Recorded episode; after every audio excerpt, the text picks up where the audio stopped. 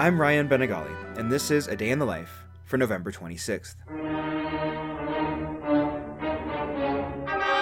Today in 1915, American pianist Earl Wild was born in Pittsburgh, Pennsylvania. Considered by many to be one of the great piano virtuosos of the 20th century, Wild earned his reputation early. At age 15, he performed Liszt's first piano concerto with Dmitri Mitropoulos and the Minneapolis Symphony. In 1937, Wild became staff pianist for the NBC Symphony Orchestra, becoming the first pianist to perform a recital on television just two years later. It was with this ensemble that he first recorded Gershwin's Rhapsody in Blue, under the baton of Arturo Toscanini and featuring Benny Goodman on the clarinet.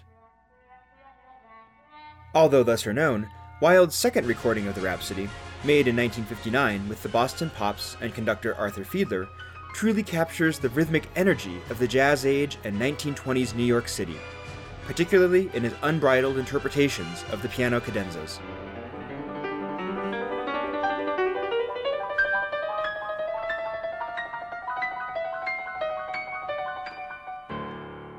In 1997, nearly 60 years after he became the first pianist to televise a live recital, Earl Wild also became the first classical pianist to stream a live solo concert via the internet.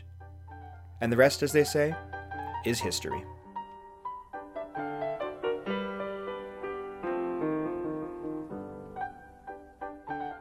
A Day in the Life is a production of Critical Karaoke, made possible by the generous support of the Bee Vradenburg Foundation, the Joseph Henry Edmondson Foundation, and Colorado College, fostering innovation in the humanities. Find out more at criticalkaraoke.com.